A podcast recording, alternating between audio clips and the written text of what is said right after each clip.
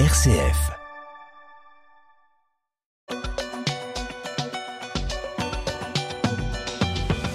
On en vient à notre deuxième sujet du Presse Club, euh, la répression en Iran et la tension avec euh, l'Union européenne. Oui, Melchior, cela fait euh, Quatre mois que ça dure et rien ne semble freiner l'escalade de la violence, celle de la répression euh, du gouvernement iranien face à son peuple avide de liberté suite à la mort de Masha Amini le 16 septembre dernier après euh, son arrestation pour un foulard porté de manière jugée euh, inappropriée dans les rues de, de Téhéran.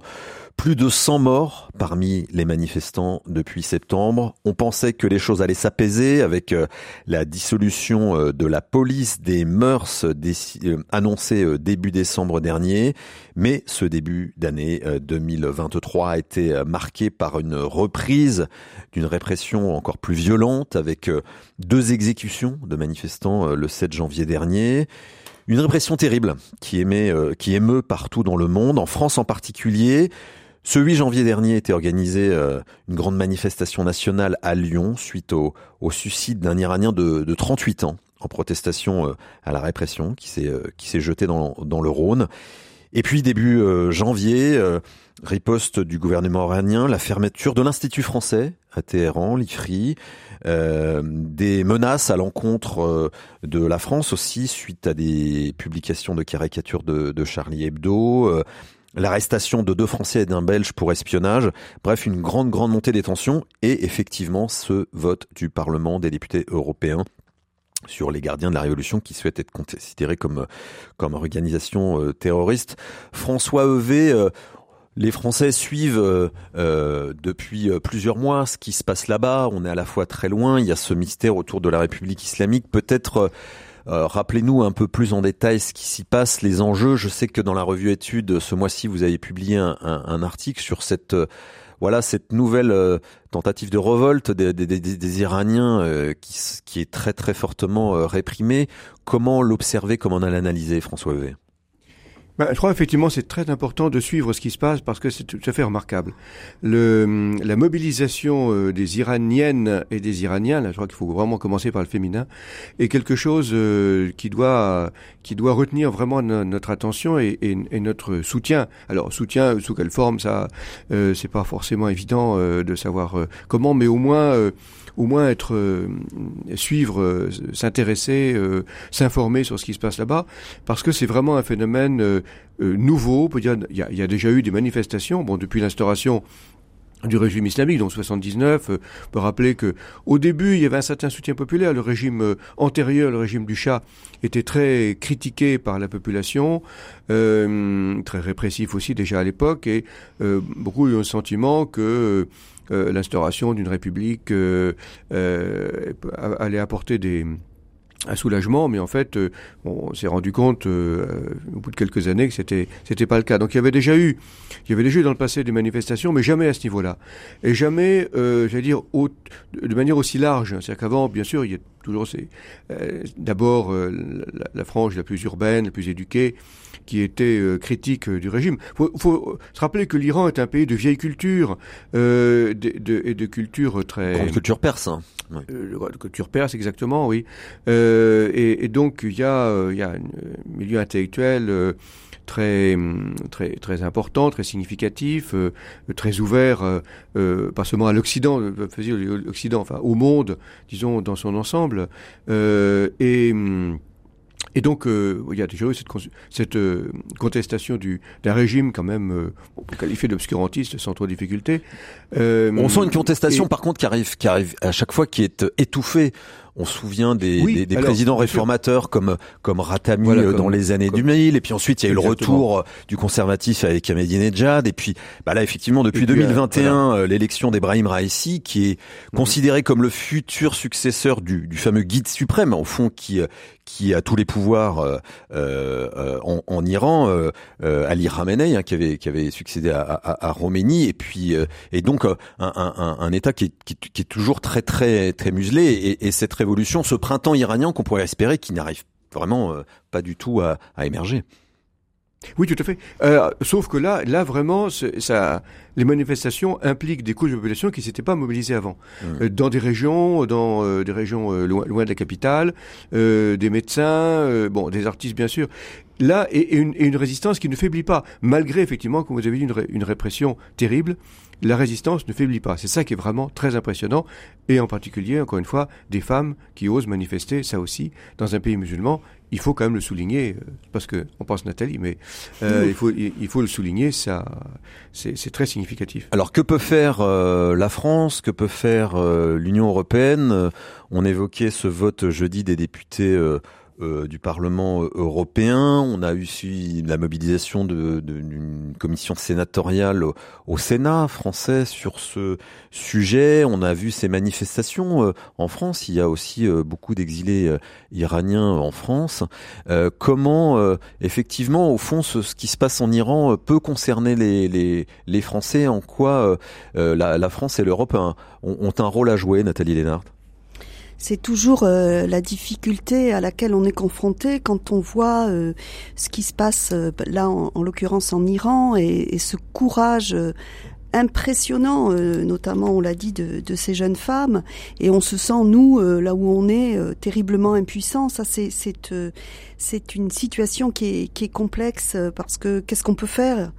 Mais ce que moi je me dis, c'est que le, le, vote qui a été qui a été fait là au Parlement, qui et on attend le, la confirmation par le Conseil européen, euh, c'est important. C'est important parce que symboliquement, euh, dire aux gardiens euh, de la révolution en Occident, enfin en Occident, en Europe, on vous considère comme une organisation terroriste. Ça, ça, ça a du poids, même si ça n'est que ça n'est pas concrètement, on va rien faire, on va rien faire contre eux de là où on est.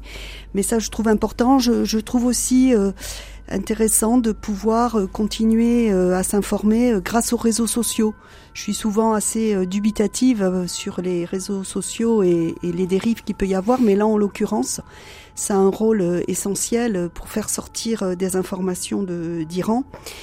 Euh, après, après, on peut être que qu'inquiet de, de, de, de, la marche du monde dans cette région, quand on sait que donc l'Iran a rejoint ce que les Occidentaux appellent le club des dictateurs qui, qui rassemble euh, bah, des gens formidables, la Russie, la Chine, l'Iran maintenant, et puis le Kazakhstan, le Kyrgyzstan, le Tadjikistan, euh, euh, des, des, pays, des régimes qui ne sont pas démocratiques, c'est le moins qu'on puisse dire. Donc évidemment, c'est assez effrayant de se dire que on, on, entre dans une autre forme de, de, de guerre.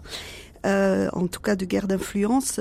donc, vous dire qu'est-ce qu'on peut faire je, je, je sais pas bien. Ce que je peux, si ce que je peux me dire, c'est euh, euh ben euh, aidons les réfugiés euh, iraniens en France, continuons à être une terre d'asile pour ceux, continuons à soutenir ceux qui se battent ici pour ce pays et, ses libertés. Et puis oui, réjouissons-nous que l'Europe dans son unité puisse essayer de porter une voix contre ce régime. Alors, on le sent et dans la déclaration euh, des euh, députés européens, euh, c'est assez clair. Il y a à la fois effectivement ce, vote pour l'inscription des gardiens de la révolution de l'armée idéologique iranienne sur la liste des organisations terroristes. Parce que je l'ai découvert en préparant cette émission, ces gardiens de la révolution, d'une part, sont extrêmement nombreux et, sont extrêmement puissants en Iran. Et en particulier aussi euh, interviennent euh, à l'extérieur de, l'Iran sur des questions euh, internationales et, et, derrière aussi financent, voire exportent des drones en Ukraine enfin des drones, pardon, pour, pour l'armée russe face à face à l'Ukraine. Donc on sent que derrière en ricochet, euh, il y a d'autres enjeux. On entend parler souvent du, dossier du nucléaire iranien, mais là, bien sûr, la guerre aussi en Ukraine est, concernée. François Evé, en quoi là se jouent, au-delà de la répression interne en Iran, des questions géopolitiques bien plus larges?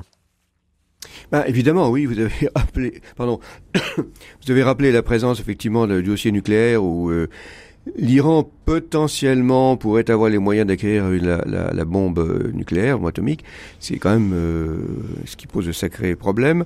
Euh, et, et, donc, c'est sur la question euh, dans, comment traiter avec ce genre de pays qui, qui ont, qui sont puissants. Si c'est, je dirais, si c'était je ne vais pas citer de nom parce que ça risque bon de mal tomber, mais euh, un petit pays sans moyens qui a un système très autoritaire et répressif, bon c'est pas très compliqué de le de, de le sanctionner. Bon quand c'est un pays qui a potentiellement l'arme nucléaire, on a bien vu que la Russie, les difficultés euh, qu'on a, euh, qui effectivement faut-il euh, comment dire, euh, le, le, précipiter dans, dans, les bras des, des, des euh, du réseau des dictateurs, comme tu as dit de rappeler à l'instant. Euh, L'Iran soutient la Russie euh, dans cette dans cette guerre.